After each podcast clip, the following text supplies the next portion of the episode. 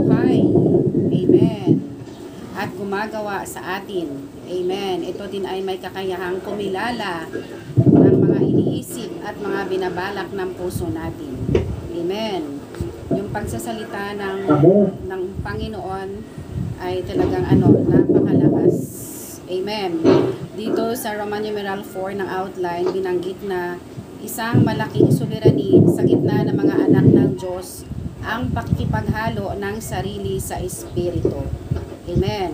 Ginagawang di kwalipikado ng paghahalong ito ang marami mula sa paglilingkod sa Diyos. Dahil ang kanilang espiritu ay may maraming paghahalo na siyang hindi nakapaglulungkod sa ating Diyos. Oh Lord Jesus. Salamat sa Panginoon. Amen. Ninanais nga ng Panginoon na tuusin natin ang ating espiritu. Amen.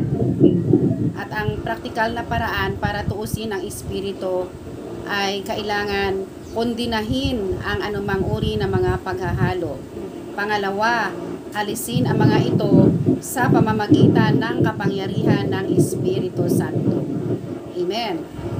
Oh Lord Jesus, salamat sa Panginoon. Binanggit nga na sa espiritu natin walang problema dahil ang espiritu ay malinis. Ito ay dalisay, pero ang problema ay yung daanan nito dahil ang ating espiritu ay napapaligiran ng ating kaluluwa at katawan. Amen. Kaya sabi dito, kailangan natin, ah, kailangan ng Espiritu Santo ang ating pakipagtulungan. Amen. Naghihintay siya na makipagtulungan tayo nang sa ganon, kapag naibigay na natin sa kanya ang ating pakipagtulungan, tutustusan niya tayo ng kapangyarihan para tuusin ang mga bagay na ito.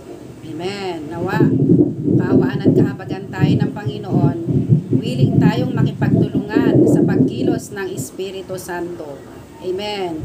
Ang Espiritu ay nasa loob na natin at meron ding pagkilos sa labas natin.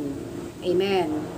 Yung sa Romans 8.28 nga, na binabanggit na all things work together for our good.